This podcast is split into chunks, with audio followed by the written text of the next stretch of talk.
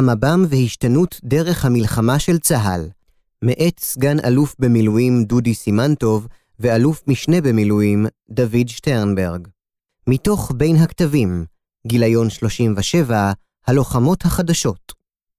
מבוא בעשורים האחרונים הפכה המערכה בין המלחמות, להלן המב"ם, לדפוס פעולה מרכזי בהתמודדות הצבאית של ישראל עם אתגריה הביטחוניים, ובפרט ההתמודדות נגד איראן בזירה הצפונית. דפוס פעולה זה מוסיף להגדרות המקובלות של מצבי השח"ם, שגרה, חירום, מלחמה, רכיב של יוזמה ועיצוב בשגרה. בנוסף, המבע מאתגרת את תפקיד אמ"ן כמעריך לאומי, האמון בראש ובראשונה על מתן התראה למלחמה. מאמר זה יבחן את התפתחות המב"ם בצה"ל משורשיה הרעיוניים באמ"ן כמערכה חשאית חסויה, ועד להפיכתה בעת הנוכחית לדפוס פעולה מרכזי של צה"ל, או במילים אחרות, לדרך המלחמה של צה"ל. דגש מיוחד יינתן לדיון אודות המתחים שנוצרו בצה"ל בעקבות עלייתה של המב"ם. ייחודיותו של מאמר זה ביחס למאמרים נוספים שנכתבו על נושא המב"ם, בכך שהוא נשען על מסמכים פנימיים, וכן מבוסס על ראיונות עם מפקדים באמ"ן, בצה"ל ובקהילת המודיעין, ושהוא מגלם את עיקרי התובנות מספר רחב יותר בנושא. על אף שהמאמר מתבסס על ספר שנכתב באמ"ן, פורסם בצה"ל, מערכת בקרה והמל"ן 2020. הרי שמבחינת שורותיו, עולה בבירור כי המב"ם שינתה ומשנה את צה"ל כולו, תפיסתית, ארגונית ומבצעית, ובהמשך מוסיפה רכיב חיוני לתפיסת הביטחון של ישראל. מעבר לכך, בעוד שיש טענות לפיהן המב"ם הייתה תולדה של צירוף נסיבות ייחודי או של תקופה היסטורית המגיעה לסיומה, הרי שדווקא עתה, כאשר האתגר המרכזי בפניו ניצבת ישראל הוא ההתמודדות עם איראן, מצטיירת המב"ם כדפוס פעולה צבאי המועיל במסגרת התחרות האסטרטגית בין המדינות. חלקו הראשון של המאמר סוקר את התפתחותה הארגונית והתפיסתית של המב"ם. מסר מרכזי שיובלט בחלק זה הוא שבעוד ששורשי דפוס הפעולה בטמונים בהתפתחויות תפיסתיות בעיקר באמ"ן, הפיכתה של המב"ם לדפוס הפעולה המרכזי בצה"ל הינה בראש ובראשונה תולדה של ההשתנות ההיסטורית בסביבתה של ישראל. שינויים אלה, שבמרכזם מלחמת האזרחים בסוריה ועד להסכמי אברהם, אפשרו את הפיכת הרעיונות בדבר מערכה חשאית חסויה לדרך המלחמה החדשה של צה"ל. חלקו השני של המאמר דן בהשפעת המב"ם על צה"ל ומבליט מספר מתחים מכוננים שנוצרו כתוצאה מכך, בעיקר ביחס שבין המב"ם לבין המלחמה. מתחים אלה ממשיכים ללוות את העשייה הצה"לית גם כיום. חלקו האחרון של המאמר מסתכל קדימה, ובכלל זאת דן בשאלת עתידה של המב"ם. חלק א' ההתפתחות הארגונית והתפיסתית של המב"ם. תקופה ראשונה, 2003 עד 2013. ממודיעין להתראה למערכות חשאיות וחסויות. שורשי העיסוק במערכות חשאיות בצה"ל הופיעו כבר באמצע שנות ה-50, אז עלה באמ"ן רעיון של מודיעין מבצעי, שעיקרו שינוי המיקוד של העשייה המודיעינית מתחום הערכה בלבד, לשילוב של פעולות חבלה, ל"פ, השפעה כלכלית וחתרנות מדינית, שנועדו לערער יציבות במדינות ערב וביניהן. אולם בהיעדר מסגרת ארגונית רלוונטית, וכן בהיעדר תפיסה מערכתית כוללת, וייתכן שגם בהיעדר הקשר אסטרטגי רלוונטי, העשייה בפועל הייתה מועטה, וגבעה לאחר מספר שנים. מתקופה זו זכורים בעיקר הדי הפרשה במצרים, שרק הדגישו את חוסר הבשלות של הרעיון. בשנות ה-60, אמ"ן הפך את ההתראה למשימת הליבה שלו, ואת יכולותיו המבצעיות השקיע בהשגתה. הפעולה החשאית והסיכולית נותרה נחלת המוסד והשב"כ. שינוי בתפיסה ובמסוגלות של אמ"ן בתחום החל רק מספר עשורים לאחר מכן, בתחילת שנות האלפיים. בשורשי התפיסה עמדו פעילויות במימד החשאי שנבעו, בין השאר, מהיכולת של אמ"ן להבקיע את חומות ההגנה של היריב באמצעות פעולה בתווך החשאי, שנבעו מצרכיו האיסופיים כמעריך הלאומי. בצידן עמדה ההיכרות האינטימית עם האויב והחיכוך התמידי איתו, שאפשרו לאתר הזדמנויות ודרכי פעולה לשיבוש ולסיכול. ההבנות הללו בדבר ההזדמנויות ודרכי הפעולה החדשות עבור אמ"ן החלו לנבוט במסגרת תהליך אסטרטגי שבוצע באמ"ן בראשית שנות האלפיים, תהליך הרעיון המכונן, 2003 עד 2005, בהובלת ראש אמ"ן דאז, האלוף במילואים אהרון זאבי פרקש. התהליך הוביל למספר הבנות מפתח, ובראשן לגיבוש רעיון המערכה החשאית, שהוגדרה כמסגרת תפיסתית היוצרת קשר הגיוני בין יעדים אסטרטגיים למבצעים. התהליך התבסס על בחינה מחדש של תפקידו של אמ"ן נוכח שינויים כגון ירידת מקומה של ההתראה למלחמה, כמושג מסדר ומכונן של המודיעין, והתפתחות יכולות מבצעיות חדשות, בדגש על הופעת המרחב הקיברנטי כפוטנציאל אופרטיבי חדש. בתקופה זו, אמ"ן גיבש לעצמו גישה אינטלקטואלית חדשה למעשה המודיעיני. זו עברה דרך אימוץ של פרשנות מרחיבה באשר לשאלה כיצד על אמ"ן, כממסד ביטחוני, לדון בזהותו, בסביבה ובדפוסי הפעולה שלו. השיח הזה יצר שורת הבחנות ומושגים חשובים וחדשים, כגון חשיפה אסטרטגית, מהלומה קיברנטית, מדיום חשאי, מרחב הכחשה ופעולה חסויה. נכסים רעיוניים אלה פותחו במסגרת סדנאות, תרגילים וקורסים בהשתתפות מפקדים באמ"ן ובצה"ל, ושבהם המל"ן, המכון לחקר המודיעין באמ"ן, מילא תפקיד מפתח. לשון אחר, גם אם באותן השנים לא חלה עדיין תמורה דרמטית בתפיסת הפעלת הכוח המרכזית בצבא, הרי שכשאותו מפץ הגיע, ויתואר להלן, הוא נחת על תשתית תפיסתית וארגונית אמ"נית שאפשרה את התפתחותו. השינוי התפיסתי בא לידי ביטוי במספר ציוני דרך ממשיים, שהובילו לכך שתפיסת המב"ם, או כפי שכונתה אז, לוחמה חשאית חסויה, החלה להכות שורש בשיח המטכ"לי. אלה כללו ניסיונות לעצב מערכות ולפתח מגוון כלים ומאמצים מבצעיים שהוכיחו את עצמם מול מגוון אויבים בתחומי ההשחרה והחשיפה המודיעינית לתכליות שונות, מדינית, הלוחמה הכלכלית וראשיתה של לוחמת הסייבר. מלחמת לבנון השנייה ב-2006 קטעה את תהליך ההשתנות באמ"ן כחלק ממגמה רחבה יותר של חזרה ליסודות בצה"ל. מפקדים באמ"ן הביעו ספקנות באשר לרעיון המערכה החשאית חסויה לנוכח הצלחות מוגבלות וחשש מאובדן נכסים מודיעיניים. חשוב מכך, אמ"ן תרגם את תחושת המשבר שאחזה בו לאחר המלחמה להתמקדות בתחום המוכנות לחירום ובצורך בהקמת מפעל מטרות, נוכח היעדר שילוביות בתוך אמ"ן ומול הכוחות הלוחמים. העשייה של חטיבת ההפעלה, שקמה לאחר המלחמה, וכחלק ממסקנותיה, התמקדה סביב סוגיות אלה, וכן בתחום שיפור וסנכרון יכולות האיסוף. כך, עד לתחילת העשור הבא, נותר רעיון המערכה החשאית חסויה בשולי החשיבה והעשייה של אמ"ן ושל צה"ל ככלל, גם אם הוא אומץ חלקית על ידי המטכ"ל, צוות לוחמה חסויה באמ"ץ, ושולב לראשונה בתר"ש 2011, תר"ש לוחמה חסויה.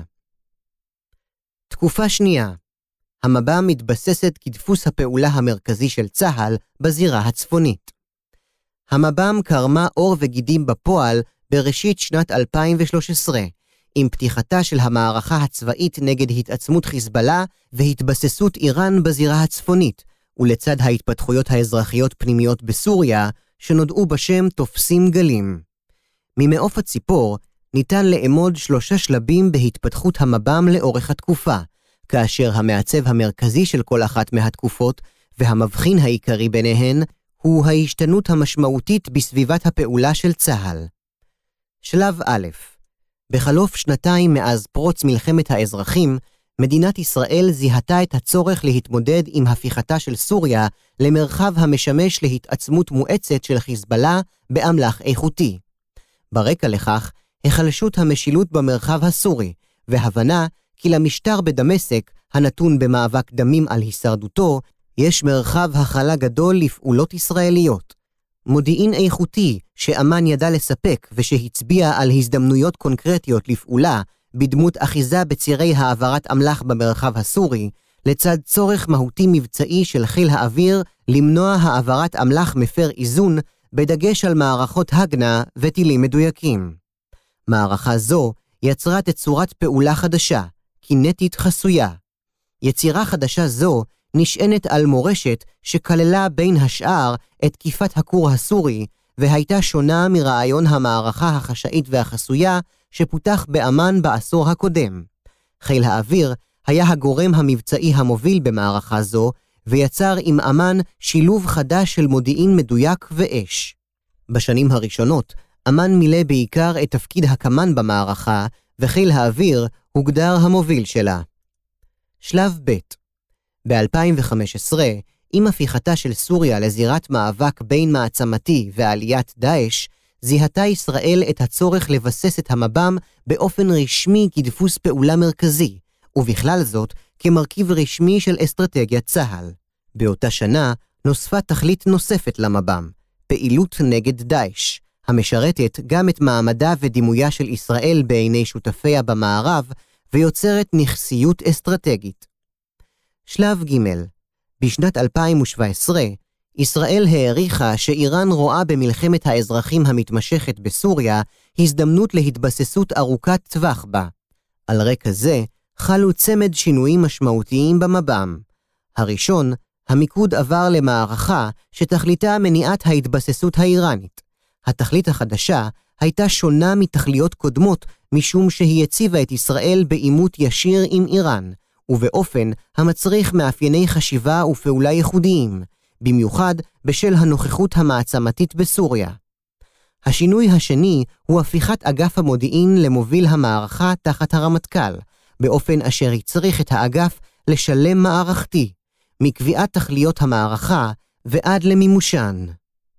חלק ב' השתנות ארגונית ותפיסתית של צה"ל בעקבות המב"ם. התבססות המב"ם כדפוס עולה מרכזי של צה"ל בעשור האחרון חוללה שינויים מבצעיים, ארגוניים ותפיסתיים. מבחינה תפיסתית, צה"ל אימץ לאורך השנים דפוס פעולה של יוזמה והתמודדות עם איומים קיימים ומתהווים. יתרה מזאת, גישה זו נועדה לעצב מציאות עדיפה, במסגרתה, הכוח הצבאי של ישראל משמש לצורך שיפור דימויה ומעמדה ולהשפיע על האזור. מבחינה ארגונית, תחת הובלת הרמטכ"ל כמפקד המב"ם, הפך אמ"ן, בהובלת חטיבת ההפעלה, למפקדה מרכזית המפעילה כוח, גם אם עדיין באופן משני לחיל האוויר, אשר נותר ככוח הביצועי המרכזי. נכון לתחילת שנת 2019, הוביל אמ"ן כמחצית ממערכות המשנה במב"ם, וביתר מילא תפקיד מפתח.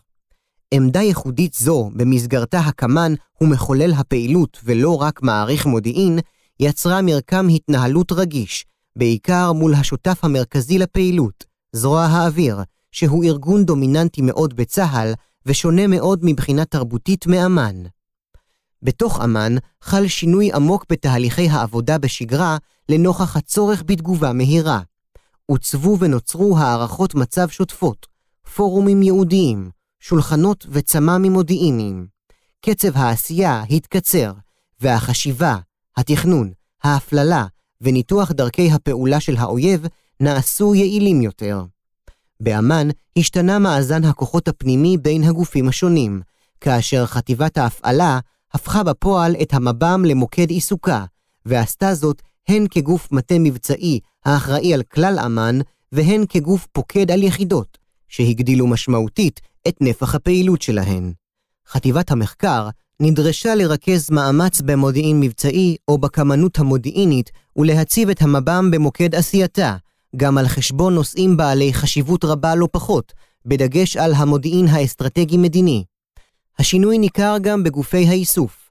לדוגמה, ב-8200 הוקמו כבריות ייעודיות, צוותים חוצי מערכים בעבור המערכות השונות.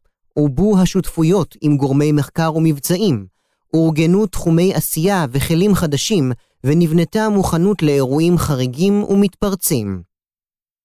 ההשתנות בצה"ל, ובכלל זאת באמ"ן, יצרה מספר מתחים אשר מלווים את העשייה הצה"לית עד היום. 1. המב"ם כאבן משחזת מבצעית או כאבן משקולת על קשב וראייה אסטרטגיים. מחד, יש הרואים במב"ם את אבן המשחזת ששיפרה את החיוניות ואת חדות החשיבה והפעולה של גופים שונים בצה"ל. המב"ם הביאה למימוש סוגיות ששנים עסקו בהן ללא פריצה, חיזוק אינטגרציה פנימית, בין זרועית וחיצונית עם גופים ביטחוניים נוספים, רב-תחומיות ככורח בעולם המודרני, חשיבה בתבניות מערכתיות וגמישות פעולה והשפעה ניכרת על המציאות. מאידך, עומדים אלה המעלים ספקות באשר להשפעתו האסטרטגית של המב"ם, ומדגישים את הסיכונים הטמונים בפעולות מבצעיות ובשיפוט האפקטיביות שלהן. יתר על כן, הם טוענים כי המחיר העיקרי שצה"ל משלם עקב כניסה לעולם של יוזמות אסטרטגיות ומבצעים למכביר, הוא פגיעה במודיעין האסטרטגי ובמודיעין למלחמה.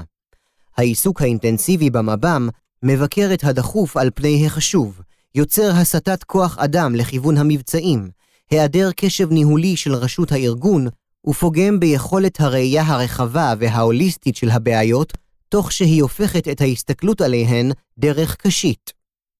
2. היחס בין המב"ם למלחמה, מתחרים או משלימים. בסוגיה זו נציין ארבע אסכולות שונות. א.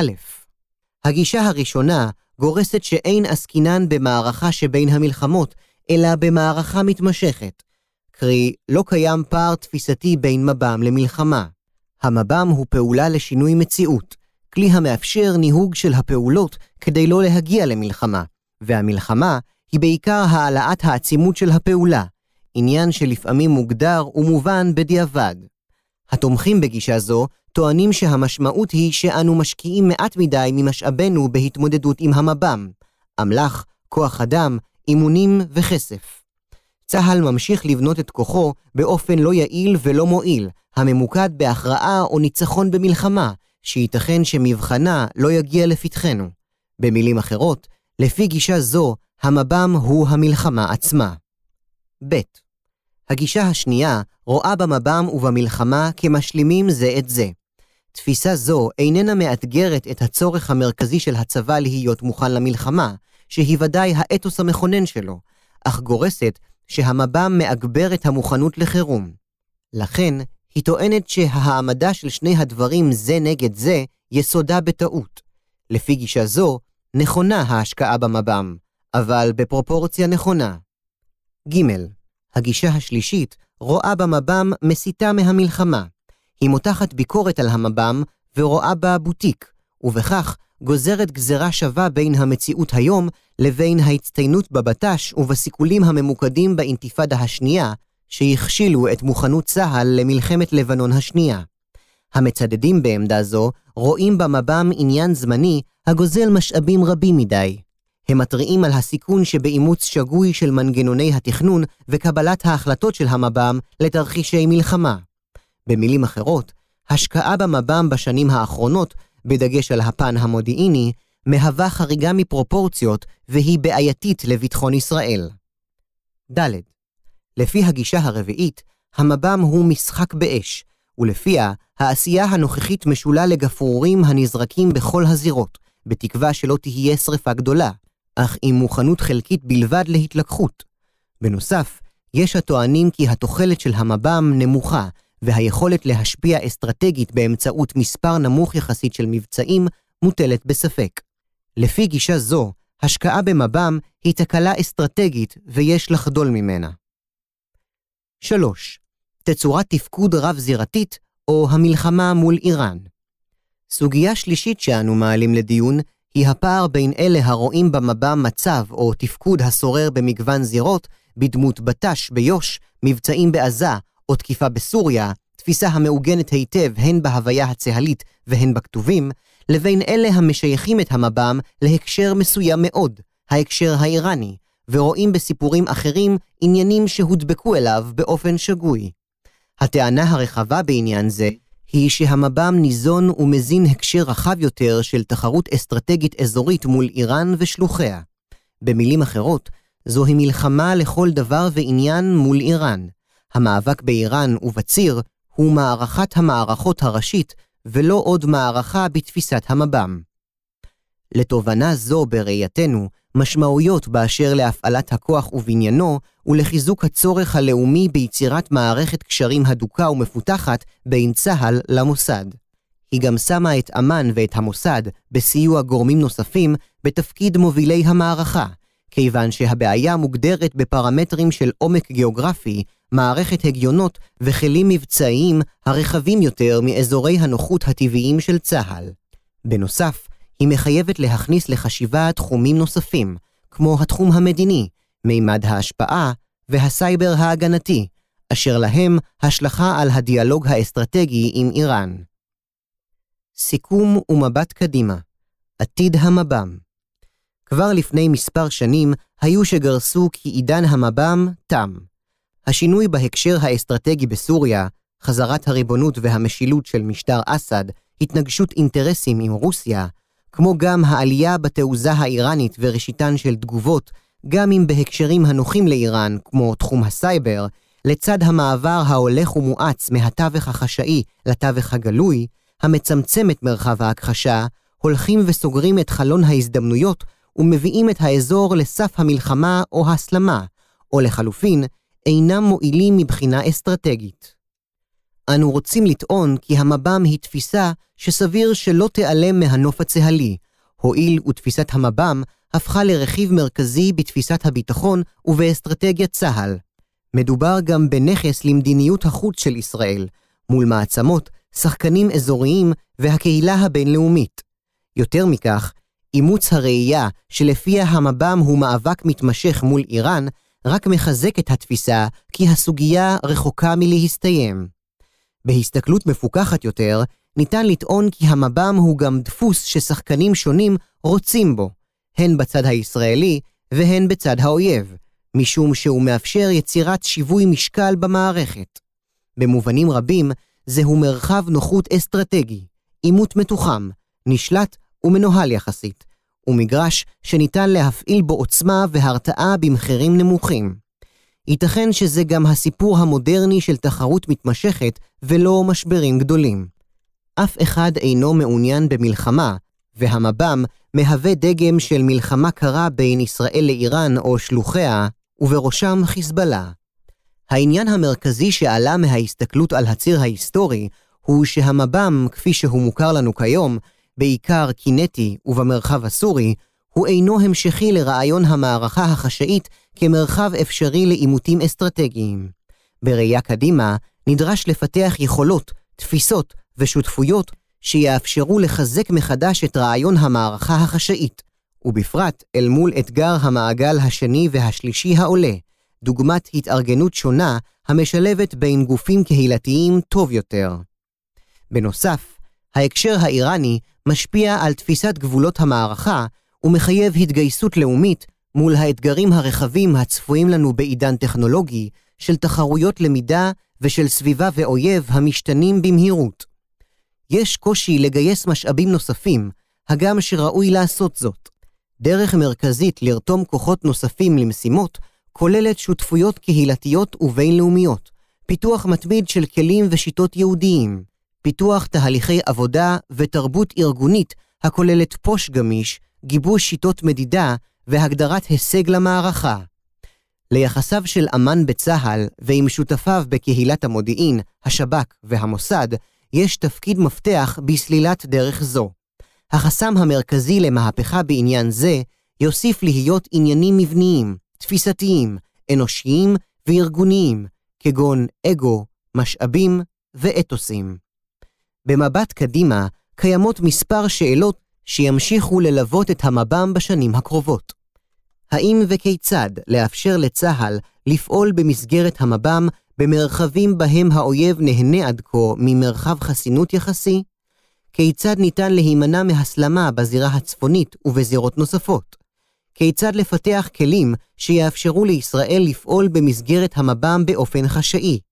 שאלה חשובה נוספת היא, מה עשויה להיות השפעת הסכמי אברהם על המב"ם? האם מדובר בפוטנציאל להרחבתה ושכלולה, או האם יחסיה החדשים של ישראל עם מדינות המפרץ צפויים להטיל מערכת שיקולים מדינית וביטחונית חדשה, שעלולה להגביל את מרחב הפעולה שלה.